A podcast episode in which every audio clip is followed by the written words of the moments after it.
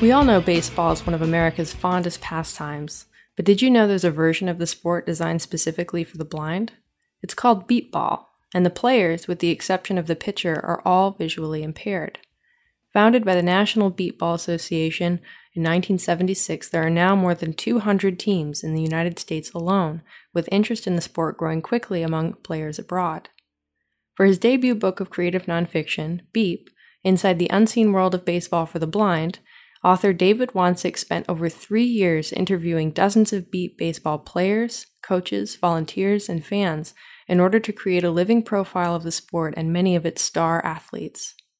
A die-hard baseball fan himself, Wanczyk takes the reader deep into the culture of beep ball, traveling across the United States, Taiwan, and the Dominican Republic to follow teams like the Austin Blackhawks, the Athens Timberwolves, the Indy Thunder, the Boston Renegades, and Taiwan Home Run for a chance to hear their stories and share their passion for the sport with the world in one of the first ever books written on contemporary beep baseball. Here to discuss beep on the New Books Network today, please welcome David Wanczyk. David, thank you so much for being here with me today. Thank you. It's a pleasure to be with you. So, we're here today to talk about your debut nonfiction book, Beep Inside the Unseen World of Baseball for the Blind. Um, so, as I understand it, is this one of the first books written on beep baseball? I think it is the first book that's predominantly about beep baseball. There is a book uh, called Feeling Sports from the 90s, written by the inventor of beep baseball, John Ross but that's a memoir of his entire life, and he mentions beep baseball in a few pages. So this is the first book about the sport uh, that's solely about the sport, and I'm very proud of that. Um, I am not a, a visually impaired person, uh, and the visually impaired players have many stories to tell uh, about the sport, and I hope there will be more books. Um, but I, I feel privileged to have been able to produce produce the first with a lot of help from them.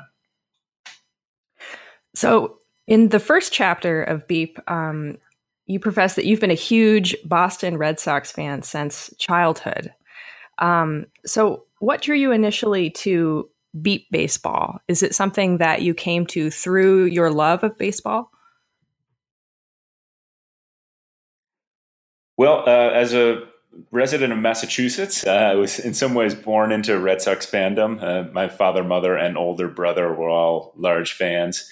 Uh, I was four years old when the Red Sox tragically lost the World Series to the New York Mets in 1986 in the in the Bill Buckner episode. Uh, so it's something that was a part of our family life growing up. I don't remember a time without baseball. Um, by the time I was five and six, I was out every day uh, in the summer, uh, throwing a ball up to myself uh, or playing neighborhood baseball with a tennis ball. Got into t-ball, got into little league, kind of carried on that way and certainly told myself stories about my own stardom. Uh, would announce on the radio my own kind of backyard triumphs, and uh, then uh, then I met some other people who played baseball and realized maybe I wasn't absolutely the best uh, player who ever existed, uh, and I think that was uh, that was a shock to me. Um, and probably about that time, about 9, 10, 11, I really got interested in the stories and the mythology of baseball more than the dream of it being my future. Uh, it was something that uh, would be something I would follow closely and carefully, but uh, not necessarily something that would make up my professional life. So I think that was the the very beginning of thinking that I would maybe write uh, about the game. Mm-hmm. And so, how did you come to beep baseball? Well, in 2012, I was a uh, subscriber to Harper's Magazine, and I got an item, uh, or I read an item in the magazine, just flipping through about the about the rules, and they had been taken directly from the website uh, and provided in the reading section of Harper's Magazine without any comment, without any reporting. Um, and this seemed fascinating to me. I had been writing about um, kind of off kilter sports. So 24 hour bike racing and a, a, sport called wife carrying. I've been doing that for, for websites. And when I read the rules here of beep baseball, it seemed like something that I might be able to look into. And I, I was pretty sure that the backstories of the players uh, were a good deal more interesting than simply a listing of the rules. So I ended up taking a road trip from Ohio to Iowa, which seemed really appropriate to kind of watch this baseball game in Iowa, the, the field of dreams state, right? Uh, and have this kind of uh, Americana experience with uh, with the old pastime. Um, and I watched the World Series final in 2012, and I wasn't sure what to expect. I didn't know if it would be a very slow game, a, a game that was, you know, not very interesting for spectators or mostly dominated by volunteers. Uh, and that was not what I found. What I found were um, 12 people on two separate teams kind of hurling themselves around in the mud, um, shouting where the ball was, uh, chasing it with vigor, uh, kind of using salty talk, just like in any baseball clubhouse. Uh, and I realized that, you know, I could not only write an, a little article about this, which I did in 2012, but later uh, in 2013 realized that uh, this could be a larger project. Um, and if I looked at various teams um, and kind of their various rivalries and different personalities, that I would be able to get uh, kind of many perspectives on on the sport. Uh, so that's what I set out to do in 2013. Carried that through about 2015 uh, interviewing and watching games, um, and then was able to produce the book. So then you mentioned um, that the rules of beep baseball are different than baseball. So so what are those differences? Could you describe a little bit how the game is played? Absolutely. So the main thing that we need to know is that the pitcher and the hitter are on the same team. Uh, and they really have to be. So the pitcher stands 21 and a half feet away from the batter and will shout like set, ready, ball. And then at, at about the, the B in ball, the hitter will start a swing, right? And the hitter needs to swing level and the pitcher needs to kind of deliver it right to right to the hitter's wheelhouse. Uh, and that's how they that's how they hit. They work on work on it with communication and just consistency. Uh, once the ball is hit, the opposing team is in the field, and there are six fielders. Uh, there is a sighted spotter who gets to shout out one number. So we'll shout out something like three, which means that the ball is kind of to the left side, about where a shortstop would be in a conventional game. And then the six fielders, they just run for the beep. So the ball is beeping, uh, and they just need to find it in the field, which is extremely difficult. It's one thing if it's uh, if it's kind of stopped in the field and you can run right toward it, but think of a think of a ground ball kind of dopplering by you. So one thing that you'll often you'll often hear um, is kind of I closed my eyes sometimes to kind of listen to the game uh, from the sidelines. And one thing you'll often hear is kind of the thud of someone diving to try to stop the ball and lift it up, which is a put out if you're able to do that. But you hear the thud and then you'd hear something like "Buy me on my right," and uh, then a backup would come in and say and dive in for the ball and say "Buy me on my left," and often there's kind of three divers and all this scurrying to kind of get the ball. Meanwhile, um, the batter, who's legally blind but also blindfolded, is running in the field toward uh, an 100 foot tall blue ba- or, I'm sorry, a hundred feet away, a four foot tall blue base that's buzzing. And so they're just kind of running into the void uh, for another kind of sound. Uh, and when they get there, they just try to tackle it or kick it or touch it in any way. And so it's every every play is a race. Uh, I hit, I'm running toward a base while the fielders are trying to find and, and kind of gather the ball in. So you'll often hear like this this kind of collapse of the hitter, uh, you know, crunching into the base, and, and, someone grabbing the ball, shouting "up," and then this is this bang bang play all the time. Um, if the hitter does make it to the base before the fielders collect the ball, that's a run, and that's the end of the play. So they don't stay on base, they don't run to second, third, and home. Uh, it's just the next hitter is up. Uh, so it's it's simple in that way, but the the gameplay itself, the strategy of the defense uh, is not simple. Uh, a lot of the times, the defenders will uh, need to stay in their lanes, their predetermined lanes, so that they don't run into each other. Um, some teams have a, a, real lingo about um, about how to block the ball. So you'll hear, for instance, the Boston Renegades will talk about how they need to Superman. Uh, Superman a coffin corner ball, or they need to make sure they don't beach whale themselves. So there's this whole this whole uh, lingo in in beep ball about making sure you kind of spread your body as, as large as possible to stop the beep, but don't get on the ground too quickly because then maybe the ball doesn't get to you. So anyhow, it, it's a it's a it's a good sport, an exciting sport, and certainly a contact sport um, that uh, I was happy to discover. Right, and and so you had the opportunity to try playing beep baseball. Is that right? I was able to play. and in the book, I call it a deft bit of corruption, right? So I, I was invited uh, to join the Athens Timberwolves team in the 2013 World Series. And this was a team that was playing in their first tournament. And they had gathered together six players, and this was the absolute minimum. And so they knew that if they had any kind of injury or even if they were badly affected from the heat or something like that, that they were going to need uh, kind of a crack backup. So I stuck with them as close as possible. And when one of the infielders twisted an ankle, um, they did call me up, and so I ended up getting into the into the field. And I describe in the book the feeling of bravery I had you know, this was going to be easy for me. I, you know, I was a relatively athletic young guy.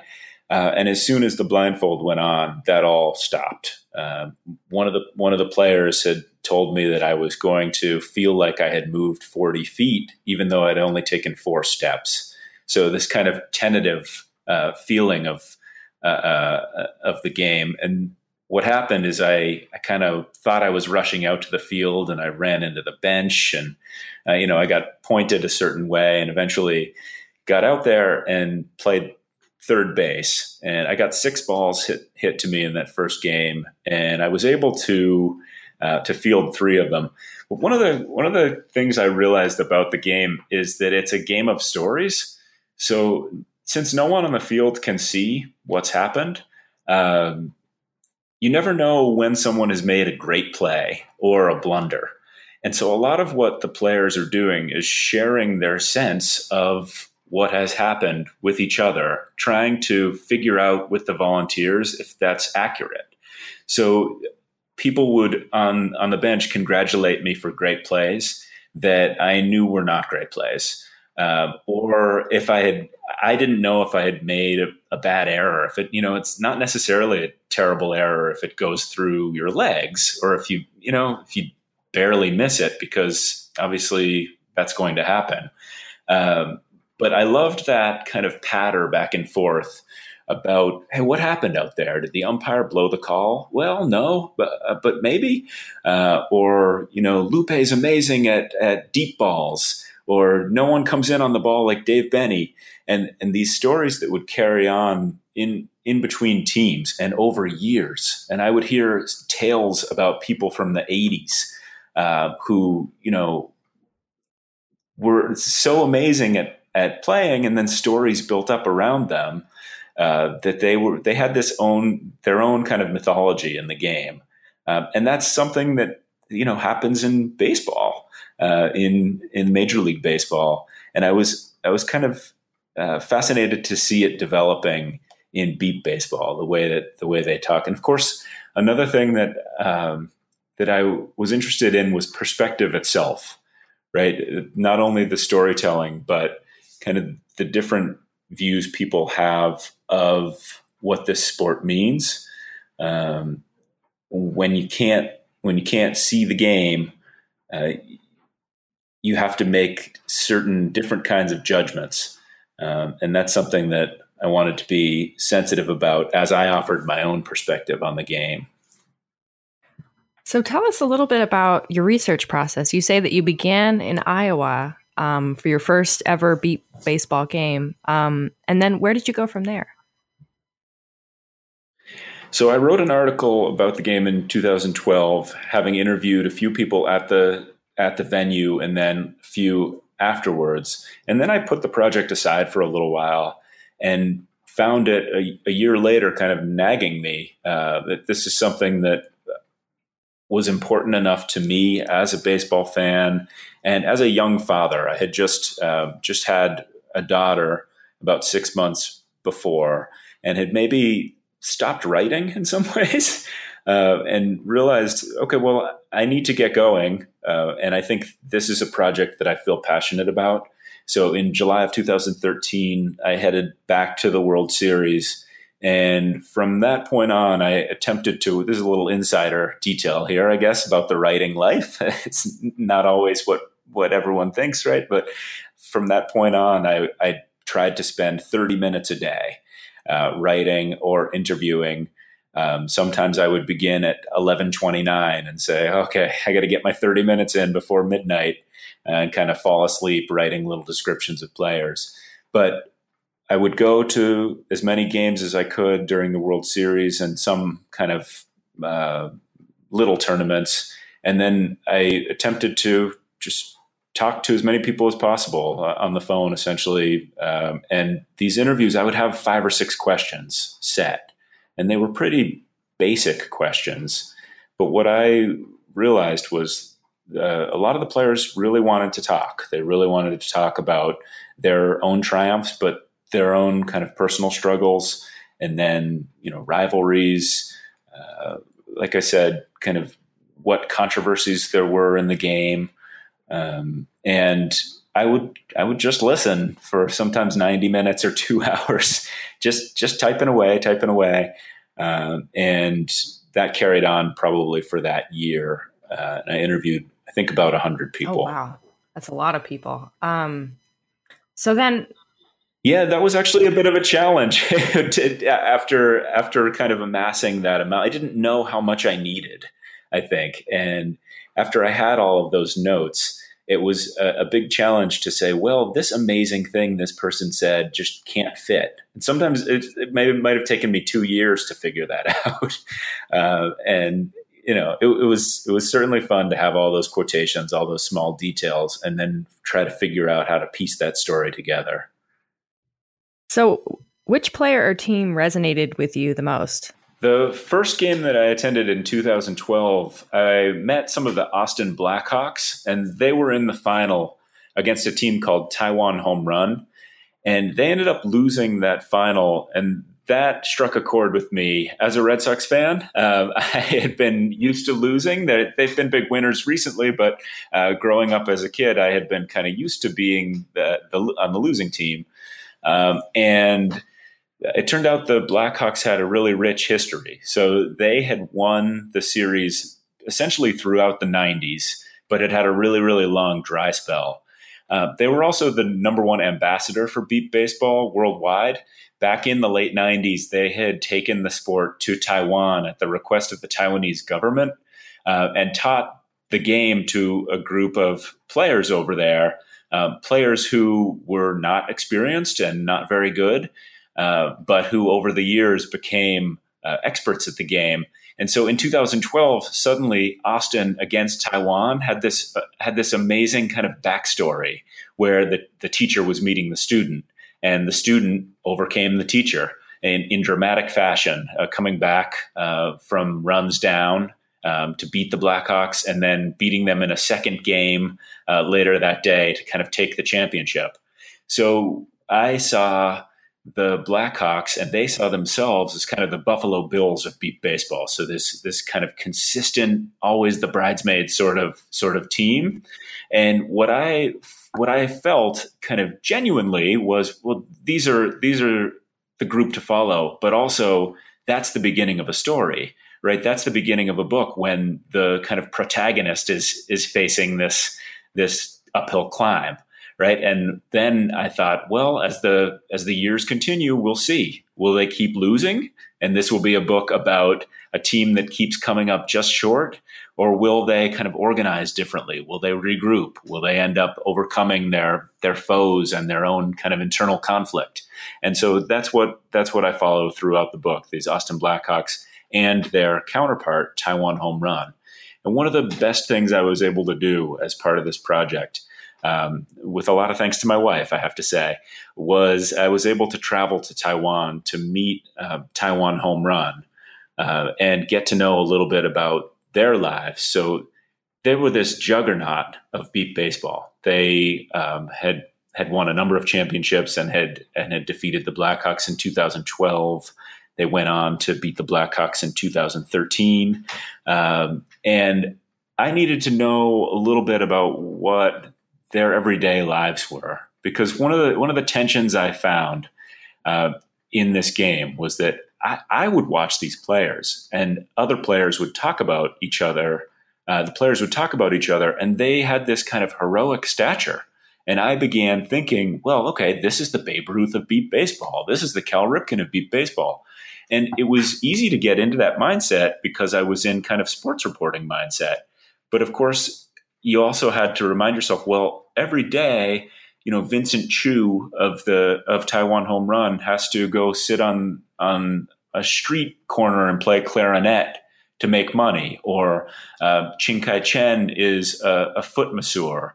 Um, so the the great stars of beep baseball had these challenges off the field that had to do with their blindness, and I felt as though if I could spin that tale, right, um, that that would be a success. Here we're seeing uh, kind of amazing sports achievement um, mixed with off the field, kind of one foot in front of the other, um, daily struggle and that was something that I felt like sports had come to had come to represent for me. That's something that that tries to get that story tries to be told in a way in professional sports, but it's harder to see in professional sports, right? When when there are multimillionaires and the most talented people on the planet. But for me, this is this is what sports could be suddenly. Uh, these kind of flashes of athletic brilliance where the lives of the players were on the field every play.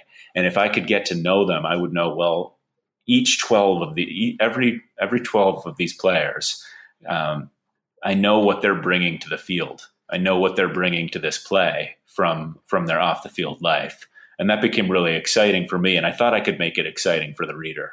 So I notice uh, that the concept of the underdog comes up a lot in Beep. Um, and as a Red Sox fan, I think you can speak maybe especially eloquently to this uh, sort of philosophical question. But what is it that we love about the underdog? Why is that such a pervasive narrative in sports? So I'm not sure, although I tried to answer the question. Um, I think most people think of themselves probably as underdogs. That's the experience most of us have, even if we're relatively successful, we still stub our toes and we still drop the garbage while we're taking it out to the garbage can. Uh, we've still had various losses and failings. Um, and I think the the idea of the underdog, say in the NCAA basketball tournament, kind of prevailing as Maryland, Baltimore County just did over Virginia, uh, kind of reminds us maybe that the stories we're telling about ourselves or um, the stories other people tell about themselves in our presence can be upturned um, or don't they're not the way things have to be potentially. Um, and, and, i think a, a, sports upset does that for us in, in a little way um, this kind of surprising thing means that maybe I myself can do something surprising. And what I started to think about with beep baseball, of course, is that the great teams, whether it's Taiwan Home Run, this juggernaut, or uh, uh, the Austin Blackhawks, um, this um, team that hadn't lost to another American team in a number of years and seemed to have this great beep ball swagger.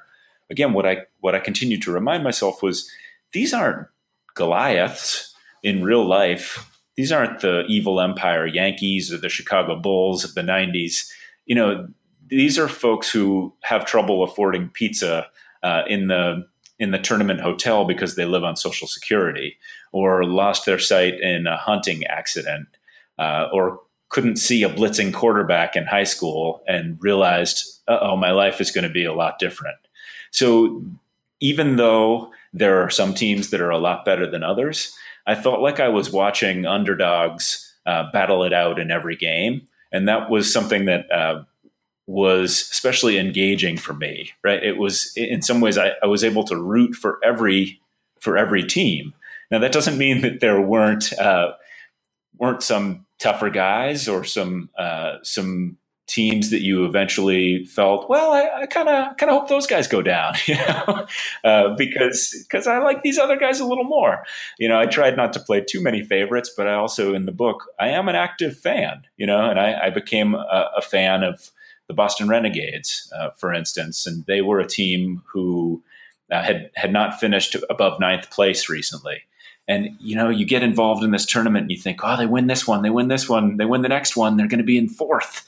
And it's I quickly would become kind of heartbroken when when a team was eliminated that I had gotten behind, and it in a ways re- reminded me of what it was like to be a kid to care that much about sports. That had kind of stopped for me in a way, uh, and I was able to to reclaim that in those uh, during those tournaments. So the book is not just about beep baseball. There's also a thread throughout, sort of about um, not only your love of baseball as a child, um, and that love being placed on the back burner um, as you enter fatherhood for the first time. So, can you talk a little bit about how those two themes sort of intersect? Yeah. So, when I was 21, the Red Sox were in the playoffs uh, against the A's, and David Ortiz delivered a double uh, over the right fielder's head, and the Red Sox went ahead. And I remember being in my college dorm room, jumping up, uh, doing kind of a circle hop, just screaming, thanking God. Uh, and almost precisely 10 years later, the Red Sox were in the playoffs again. David Ortiz again hit a grand slam to tie the game against the Tigers. Um, and I had fallen asleep. Uh, I had had a long day of having a nine month old daughter, uh, and it had been a while since maybe I'd slept through the night. And during this kind of great moment in baseball uh, that in previous years would have honestly would have sent me running through the neighborhood with my Red Sox helmet on, you know, hugging anonymous people. Uh, in this instance, I I had just totally conked out, and I realized that um, you know this was well when I had started researching beep baseball and interviewing uh, beep baseball players, I, I, realized that sports had just changed for me. Um, I had this like kind of perspective I didn't really want to have. that this kind of not depressed perspective about ah this doesn't matter enough, but some sneaking sense that uh, there there were you know responsibilities and practicalities that as a new father I had to put first. Um, and yeah, some of the some of the book is about trying to come to some kind of balance. And I haven't gotten there for sure. And in the interim, I've had a, another child, and then in some ways wrestling with it again. You know how to how to think about our hobbies or our loves and consider them as important enough to spend our time on when there's when there's dishes and bills and and and uh, dance class and so on. And for for me, and I, I, know I'm not the first to think about life balance, uh, but it was something I thought I could write about in this context, and also think about the players who have those life balance questions too, and of course have an added element uh, of challenge with their sight loss, right? And I, you know, I, in some ways, I I hope I don't make the mistake of equating my struggles with theirs. That would be foolish. Um, but I, I did want to feel akin, um, akin to them, uh, and and felt like I did in in our love of this game, um, in the midst of our in the midst of our kind of hullabaloo. So, a lot of stories about disability in sports tend to strike sort of a grandly inspirational tone that your book really strives to avoid. Um, so, my question is how did you choose to portray the players? Um, and what factored into your decision to sort of subvert that expectation that people have? So, the very first game I was at, I asked a player named Danny Fapiano, Hey, you going to score a lot of runs today? And he said, Ah, defense is where the game is won.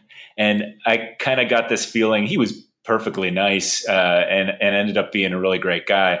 Uh, but I kind of got this feeling of like, oh wow, I had asked this softball question, and this baseball player, you know, shot back at me and said, "What do you know, kid?" and and it just kind of clicked in my head that the story that maybe I thought I was going to tell about like, wow, look at this amazing thing was not the story that was happening. Uh, that that as much as we maybe want to turn people into heroes, that can have its own patronizing element um, and can let us off the hook from, you know, getting to know people, from thinking about people, from being able to think, well, maybe that that person's kind of a jerk sometimes, or um, you know, difficult, or you know, complicated in a certain way. And I did want to show that, uh, and at the same time, that was a challenge because I got to know people, uh, you know, to be honest, on a limited basis. Even if I spoke to them for a number of hours or spent spent uh, weeks with them, I knew that I was knowing them uh, in a limited way. So I, I wanted to make sure that I wasn't making kind of sharp judgments, um, and that I had that I had some backup for the way I was characterizing people. Um, at the same time, I thought that if I showed everyone just simply being brave, that that wouldn't be telling the story um, accurately. So um, I really did let people let people talk about themselves, and I let people talk about their competitors, and I, I tried my best to present something that that they would recognize um, as the kind of rough and tumble, but also compassionate, wonderful uh, sport that they play. Right, and the competition is is real between these yeah. It's definitely real. Yeah, I mean, there are some real run-ins. There have been there have been physical fights uh, for sure. Um, there there are definitely shouting matches during the game, and I you know I thought that was all fair game, as especially when it was on the field. I, I was more careful if there were kind of um, kind of chafings, personal chafings uh, off the field. Though I do get into that a little bit. Uh, but if things were on the field, it seemed like, well, if that guy's yelling at that guy, that's this is part of the game. You know, you assume that when a player is yelling at an umpire in in a sport, that that's not personal, right? But there is a kind of sense of personal passion that's being reflected. Um, and you know, in one instance, someone comes off the field and, and wants to check on a call, and and one of the pitchers for the Blackhawks says this doesn't involve you. And, you know, and then and then there's some muttering and uh, you know a little a little profanity back and forth. And to me that that just felt like the kind of soundtrack of baseball. Um, and if i could if i could capture that and put that forward uh, i'd be i'd be bringing people to the field so in the book you go all around the united states you go to taiwan and you go to the dominican republic meeting players from different base beep baseball teams um, so, what do you think is next for the sport? Where do you think it's going to go next? I know that they are developing teams in a lot of different cities in the United States. I think there are between 31 and 33 teams going to be playing in this year's World Series in Eau Claire, Wisconsin at the end of July. Um, the sport is moving to different countries, as you say. It's in the Dominican and Taiwan, but also in Canada. I think one goal is for the sport to move to different continents. Uh, I know there's a there's a project to get the game going in Argentina, and the reason being is the more continents the game is on, the more um, valid it is as a potential sport for something like the Paralympics, uh, which would give it, of course, a, a wider profile. Um, and there's a real belief in the league, and I share this belief that people who are introduced to this game um, find a sense of freedom uh, in it that, that you know in some some ways this is the first time people have had a chance to be on a team. Of course you have all the benefits of that. Uh, for some the first time to get a certain kind of exercise where you're just running all out toward that buzzing base.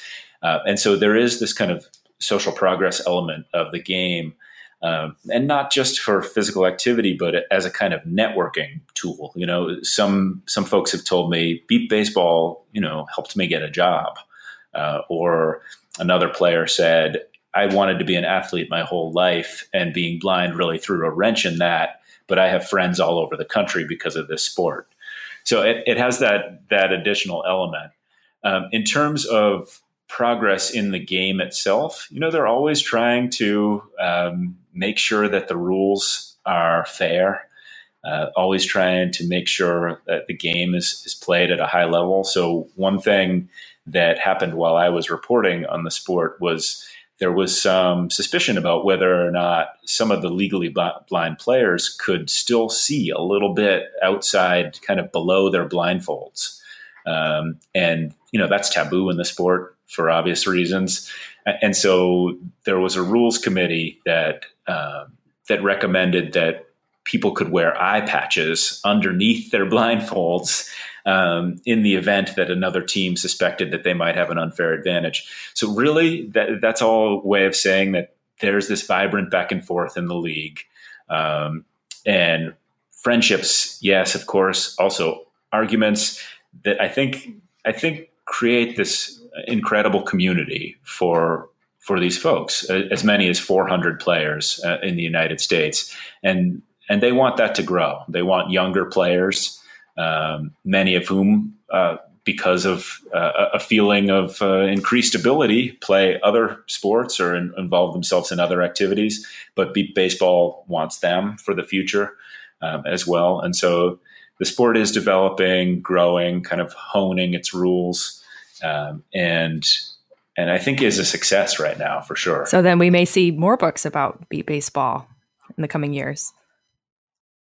I I think so. Uh, I think that there are a number of players who who want to tell their own story, um, and I want them to tell that story. Of course, I'm conscious of the fact that uh, I cannot tell this whole story. I I, I fall short in, in, a number of ways when it comes to my own perspective uh, about visual impairment, uh, and so I do hope that uh, that players will kind of read this story. Uh, and I've heard from a, a, number of them who have uh, enjoyed it, but maybe have had have had various thoughts about where it could have gone as well. And I, I would love to see I would love to see further stories about beep baseball for sure.